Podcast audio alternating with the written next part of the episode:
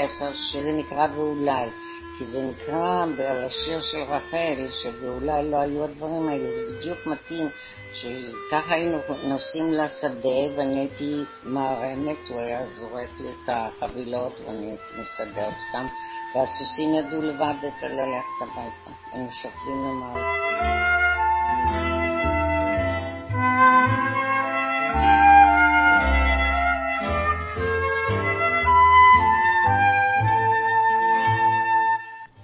פגישה אישית עם עופר שמיר.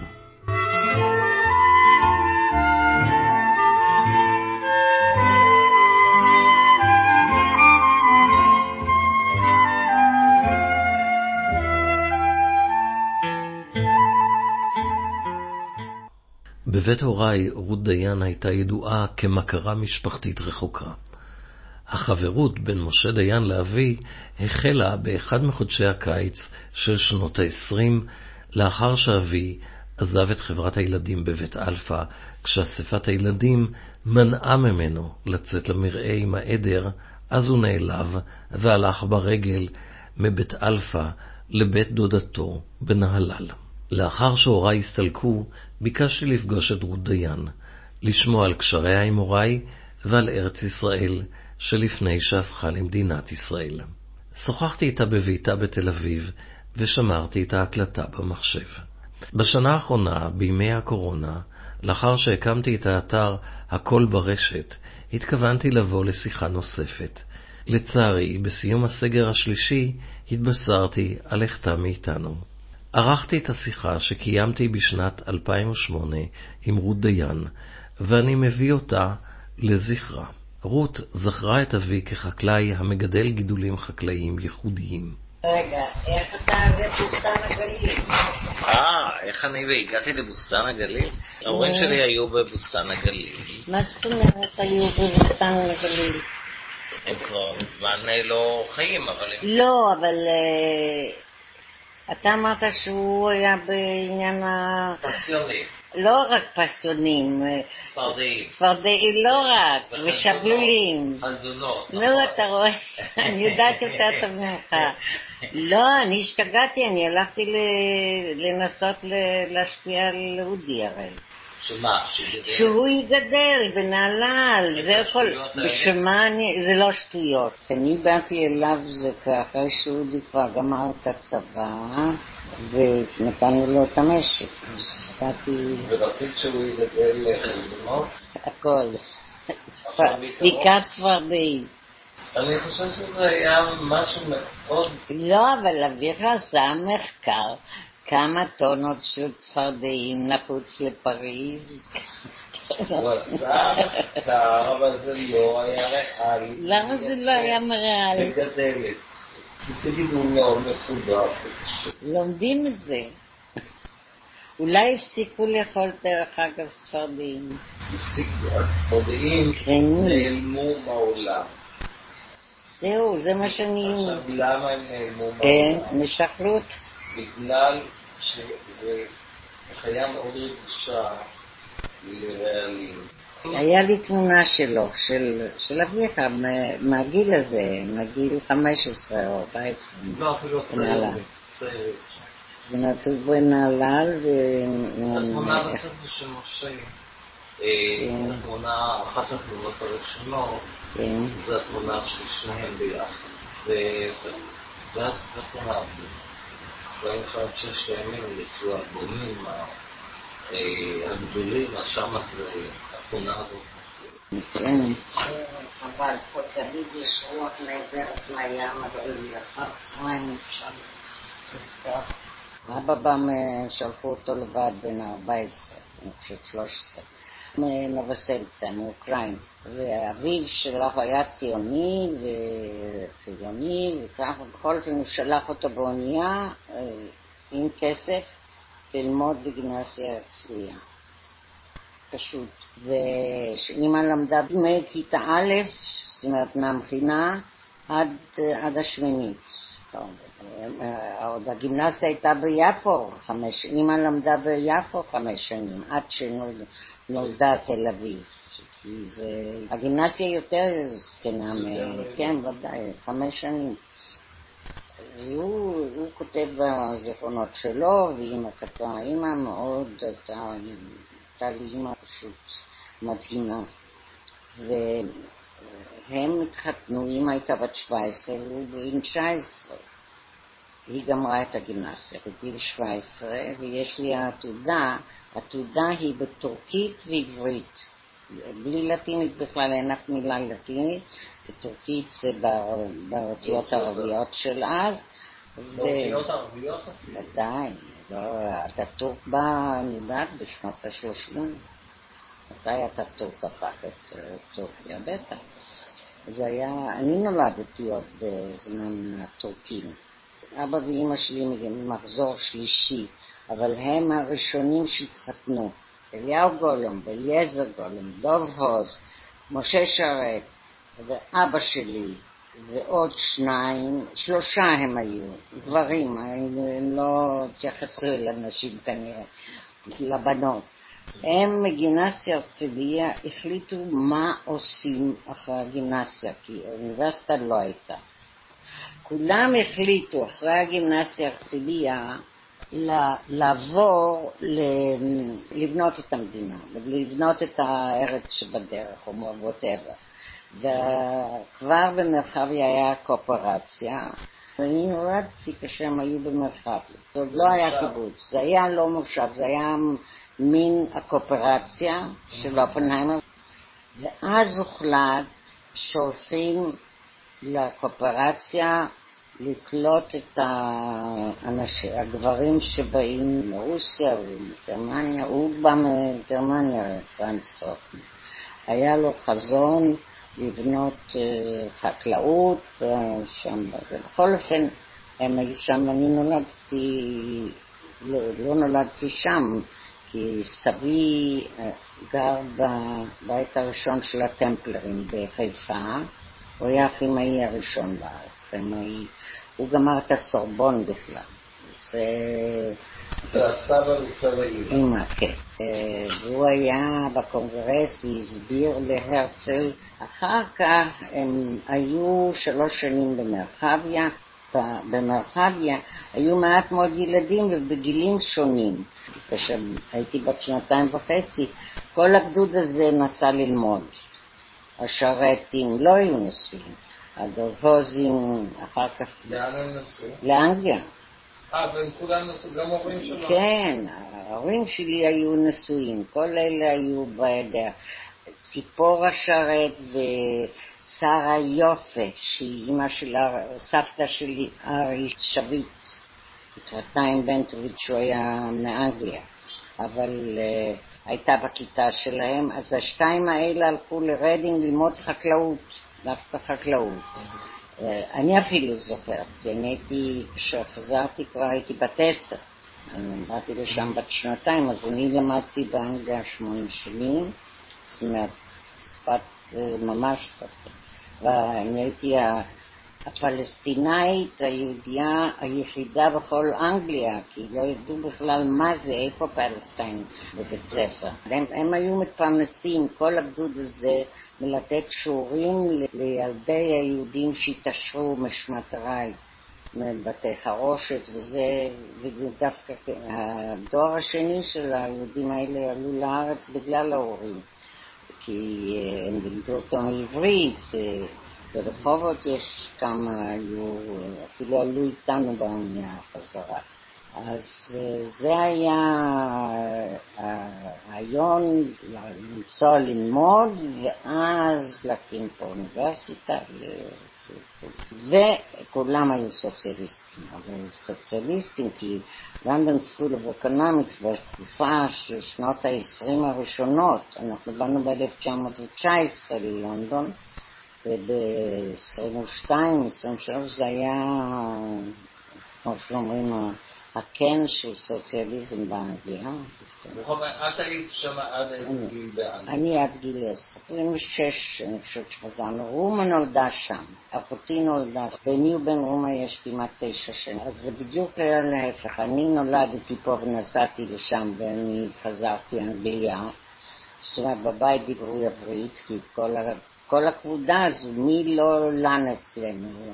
מבן גוריון והרצפלד, וכל מי שעבר את לונדון, אז היה בית אחד של משפחה של...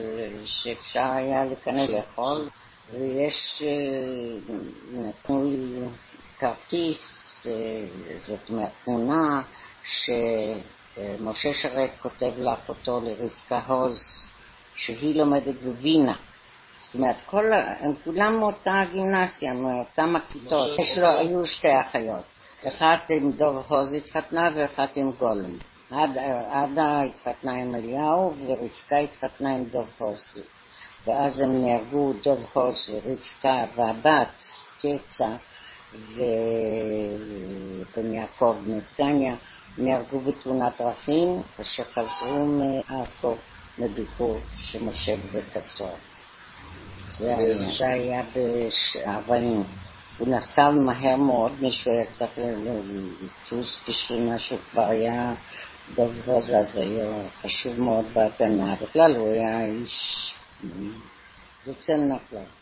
כל, כל הקבוצה הזו, קודם כל הם כולם ידעו שש שפות. משה שרת אני חושבת שידע אפילו יותר. אבל אימא ואבא שלי ידעו, לא למדו אנגלית בגימנסיה. והם נסעו לאנגליה. אז היו צריכים ללמוד אנגלית בשביל לעבור את ה matriculation להיכנס לאוניברסיטאות. אז אה, זה הלך להם קל מאוד ונכנסו. אז השנים הראשונות היו שם, אבל הבית היה ממש סוציאליסטי. לא רק זה, הם היו שייכים ל Labour Party שם. הם היו, אני זוכרת שהיו לוקחים אותי על הכתפיים להפגנות, כאשר הלוא שם אה, הבחירות זה רק שתי מפלגות והליברלים זה... אולי שלוש. שלוש, כן, אבל הליברלים לא חשוב. אבל אה, למשל בקונסטיטואנסי שלנו היה יהודי, לא בחרו ביהודי, הם הפגינו בשביל הסוציאליסט. וזה מאוד מעניין, כי בעצם הצהרת בלפור ניתנה על ידי השמרנים דווקא, ולא כן. לא ידי הליכוד.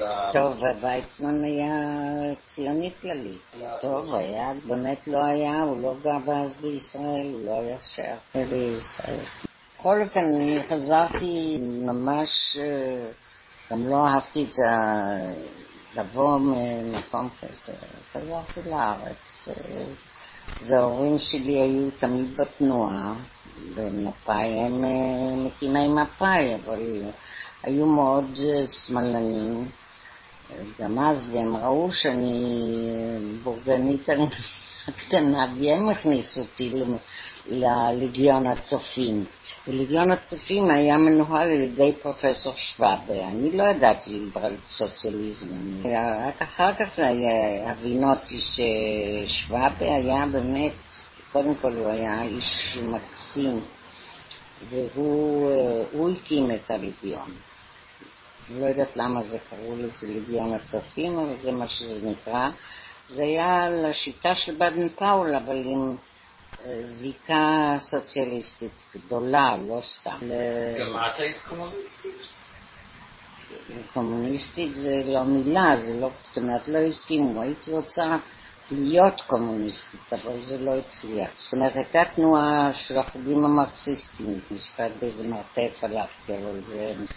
אמנם קראנו את קרל מרקס משום מה, אבל uh, היו קומוניסטים על ידי זה שזה, שמהלגיון הצופים, שזה טובי הילדים של ירושלים, עזבו, לא הלכו לאוניברסיטה.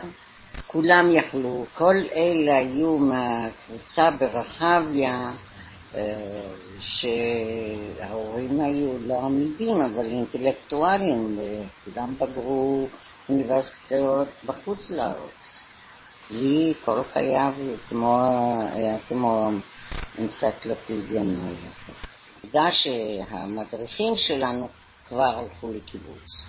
גמרו גימנסיה, לא הלכו לאוניברסיטה, אף אחד. נחום שריד ואשתו, כולם באו כל הדור הזה בנה את הקיבוצים ולא לא הלכו ללמוד באוניברסיטה כמו גימנסיה הקודמת. כיוון שאני ידעתי שאני רוצה ללכת לקיבוץ, ככה חינכו אותי בתנועה, ואני כבר הייתי מדריכה. החלטתי שלמה לי בכלל לגמור את הגימנסיה, אני אלך לבית ספר חקלאי בשביל ללמוד לחלוב פרות, וככה עשיתי. ונתקעתי בנהלל, ואז, ובכלל נהלל בשבילי היה בית ספר, לא לימדו אותנו על מושב בכלל, ידעו שיש קיבוצים ויש מושבות, הסננו את המושבות, כי זה היה... שם היו מאוד לא סוציאליסטים. מאוד לא סוציאליסטים. לא, כי אני... דוד שלי התחתן עם מישהי מראשון והייתי בבית, זה היה נורא ואיום, כל המשרתים. לא, לא, הסוציאליזם אצלנו זה לא היה אם, אם הפועל יהיה ערבי או לא. גם פועלים במושב, אנשי המושב עובדים. אז החוקה היה שלא לוקחים פועלים, שאנחנו עצמנו עובדים, משהו כזה. זה חלק מהרעיון המושבי, שאתה עובד בבני ביתך. בני ביתך. ואותו דבר היה בקיבוצים, לא לקחו סתם פועלים מבחוץ, לא היו תאילנדים. אז בכל אופן, יודעת, מהיום הראשון התמזל לי מזלי שהמחנה האחרון של מחנות העולים, כבר אני הייתי מדריכה. אני הייתי כבר בת 17 והילדים היו בני 14-15 ואז היה לנו מחנה בנהלל והחניכים שלי עבדו במשקים ואז בערב אחד הזמינו מהנוער הנהללי משה דיין, לא ידעתי אפילו מי זה ומה זה, והמטרה היה באמת ללכת לקיבוץ, גם אחרי שפגשתי את משה, אז אני ניסיתי לשכנע אותו שנלך לקיבוץ. אבל זה היה התחלה, הבדל כל כך קוטבי בין מושב לקיבוץ מבחינת החיים היומיומיים. ואז את מגיעה ומכירה את משה, ומשה בעצם היה בן ממשיך במשק. לא, לא כל כך, זאת אומרת, הם היו קטנים, זוריק היה בן, כשאני באתי הוא היה בן שמונה, כמו אחותי. אחיו, ואחותו הייתה בת 12. לא, הוא היה בכור. אז ודאי הוא עבד קשה מאוד, והעבודה, מה זה... אבל אי אפשר, זה, זה קשה מאוד, כי עובדה שאני נשארתי בנהלל עד 48. כמובן שהיו לי כל כך הרבה דברים בדרך, משה היה שנתיים בבית הסוהר. אחר כך הוא הלך לחנית עם האוסטרלים ואיבד את העין, אז היינו בירושלים. אחר כך היינו בסזון, היינו בתל אביב עם, עם שני ילדים כבר. הוא ניהל את הסזון. זה היה לי נורא, כי אני פוגשת ברחוב מהגימנסיה, אחד החברים שלי מהגימנסיה, אני, אני נמנעתי בכלל, כי הם לא היו גם נפגשים באותו זמן, גם היו נפגשים כאילו לעשות סולחה עם הרבזוניסטים. זה לא היה פשוט. אבל כל העניין הזה שהיה אסור לדבר, אסור, שהם פשוט מסרו אותם, יודעת מה? פתאום אני בתל אביב, ביהודה לוי עם שני ילדים, יעל בת חמש נכנסת לאלף בבית חינוך ילדי עובדים, זה בית ספר הכי טוב ידענו שבתל אביב. שגם למד בו יצחק רבין. כולם למדו שם. והיא נכנסה לבית בת חמש, לכן היא גמרה את תיכון בת שש עשרה. ואז היה לה עד הצבא, עד חמישים ושש, אימא מאוד אהבה את יעל, היא לקחה אותה באוטו, אמא שלי נהגה באוטו, לנורבגיה, סיימנו תנועה, ומשם לקחה אותה ללונדון, בפרי, והשאירה אותה בבית של H.G. ווילס. וולס זה אחד הסוציאליסטים הגדולים בלונדון, וכלתו בזמנה, אה, שהייתה בת עשרים, הייתה באותה כיתה של אבא ב London School Economics. גויה, המזכירה של וולס, של הסופר, הסופר כבר מת. וההורים אה, החזיקו, התכתבו איתה או מה, בכל אופן אה, כבר הייתה אישה זקנה כאשר אימא נסעה והשאירה את זה שם, היא הייתה עד שמשה ב-56 קרא לה, הייתה בת 17 וחצי כבר, להתגייס. מלחמה, היא באה, אני הלכתי בחשיכה להביא אותה מלוד באוטו שלי, ישר לבאר שבע לקחתי אותה. זה מלחמת סיני. יש עכשיו ספר חדש. חדש, זאת אומרת, עכשיו זה... רותי שלי זה מכתבים מבית הסוהר. כן, זה... איך בכלל, 200 מכתבים, 18 חודש. הכל מוסווה. נו ודאי, היה מותר לכתוב מכתב בחודש. אחד בחודש בצנזורה. ומצאנו דרך, כל יום המצאנו, המצאנו להכניס להם דברים, להוציא, יכולנו בנקל להוציא אותם מבית הסוהר. אבל לא היה כדאי, לא תופסים אותם, אז היו נשארים עוד. לא, זו הייתה תקופה מלאה הרפתקאות שהם היו שם מ-39 עד 41. על ה-23 אתה שמעת? רק כ"ג. כן, בוודאי. זה צריך להיות כ"ד. זה היה גם באותו זמן. בדיוק צבי ספקטור ומשה נולדו באותו יום, וצבי היה חבר שלי בגימנסיה. הוא נעלם עם הכ"ג ב-41, וב-41 משה איבד את העין. צבי היה מעל משה בדרגות, כי הוא היה עירוני, והוא היה עם יצחק שדה ועם כל... ואחרי שמשה רק יצא מבית הסוהר, הופ, יצחק שדה וצבי באים אליי לצריף ומגייסים אותו למשימה שהוא איבד את העין. מחניתה הלכו ברגל, הסתדרו לצידון. וצבי בסירה, עוד, הם היו 23 פלוס הקפטן האנגלי, ששמו פארקר. לא מתנדבים, איזה מתנדבים? אף אחד לא התנדב. שלחו אותם, ההגנה שלחה אותם, לפ... ל... לפוצץ את ה... בטריפולי או באיזה מקום, טריפולי של סוריה, והם לא הגיעו. וזה היה בתקופת מלחמת העולם השנייה. ב-41, ב-18 למאי הם נעלמו, וב-5 ליוני משה הלך עם קבוצת להחזיק את הקשרים שהבריטים יבואו, והם החלו, ומשה עלה לגג וקיבל במשקפת את ה...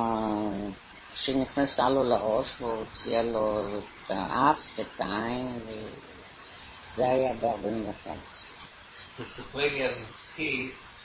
סיפור מסכית נוצר לא מפני שפתאום אני, אני הלכתי בתור חקלאית לקלוט עלייה ולא היה חקלאות, לא היה מים וראיתי שהם יודעים כל מיני דברים אז המצאתי את הרעיון שאולי אני יכולה למכור משהו, זאת אומרת לפתח את זה לפתח את זה, לא היה, אפשר אפילו לקנות חוט בלי רישיון אז ב-48 היה דוב יוסף, והוא כל. הוא היה... אבא שלי היה שותף של דוב יוסף. אז הדבר היחידי שנתנו לי זה היה סכין. הם נתנו לי לקנות בצע של ירושלים במטרים. אז נתתי שירקמו איזה סלים. הכל התחיל מכלום. מזה שעבדתי ב... עם. ב-40 שמונה הגענו לירושלים, ב-49 עד 52 עבדתי מטעם הסוכנות, רק במושבים. וכל העדות, היו לי 20 עדות, שהמדריכות ראו פתאום שיש, בחלום לא הייתי חושבת שאפשר לעשות מזה משהו. ומזה זה התחיל. ומכורח המציאות, אמרתם נשים שבאו מעדות... לא, היה צריך אבל מישהו שהייתי צריכה למצוא בעליהם מעצבים בבתי מלאכה. לא, זה לא, מה שהם עשו בשביל מה שהם לבשו, זה אף אחד לא ילבש את זה ולא יקנה את זה. זה המון עבודה, ובכל זאת הסתדרות הייתה. אי אפשר היה לעבוד עם מה שהם עשו בארצותיהם. צריך היה לעצב את זה ולעשות את זה, וזה היה ההתחלה של באמת אה, טובי המעצבים, טובי הארכיטקטים, טובי הטופ שבטופ אה, עשו את משכית. אין מה לדבר. וזה השם שלנו היה בכל העולם. זאת אומרת שאת בעצם לקחת את היכולת העבודה שלהם ושילבת עם מעצבים ישראלים? לא, למה ישראלים? גם אלה היו, אלה מהונגריה בעיקר. תופרות עילית של מהונגריה, כן, מרומניה, מהנדס טקסטיל של שטיחים. הקמנו באום אל-פחם מפעל שעמד עשרים שנה, הרבה לפני שהיא נבנתה. אום אל-פחם הייתה למעלה על ההר, למטה לא היה שום דבר. בעלייה הזו הגיעו מכל הארצות, הבולגרים הגיעו עם מלאכות, היוגוסלבים הגיעו, וארצות אירופה היו, היו גם בארץ כבר לפני המלחמה. שהיו מעצבות טובות. ואיך זה שולב עם עדות אחרות?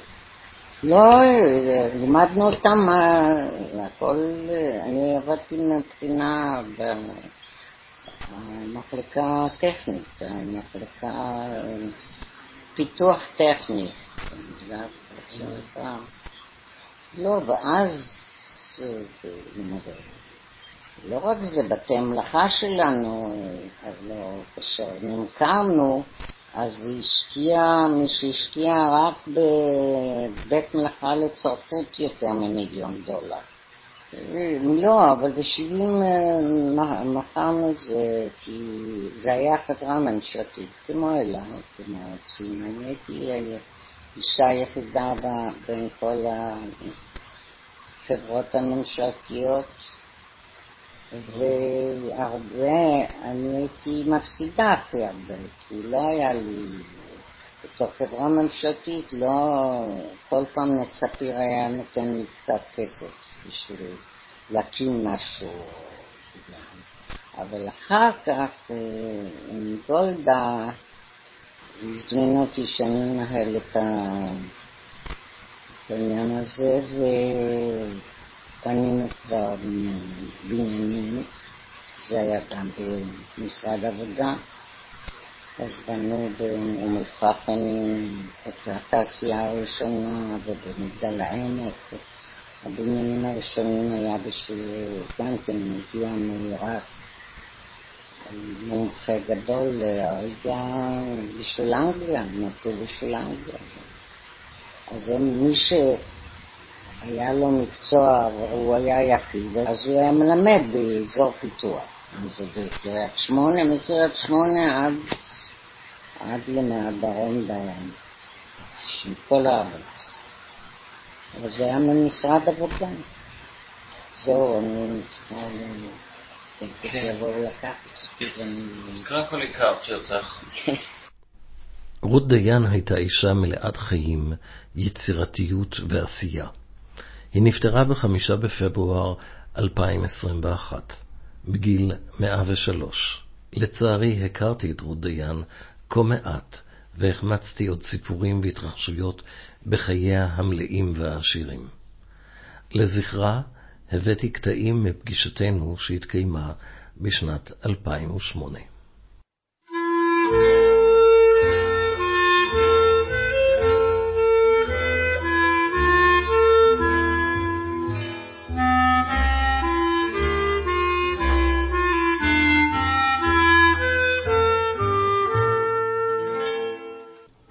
פגישה אישית עם עופר שמיר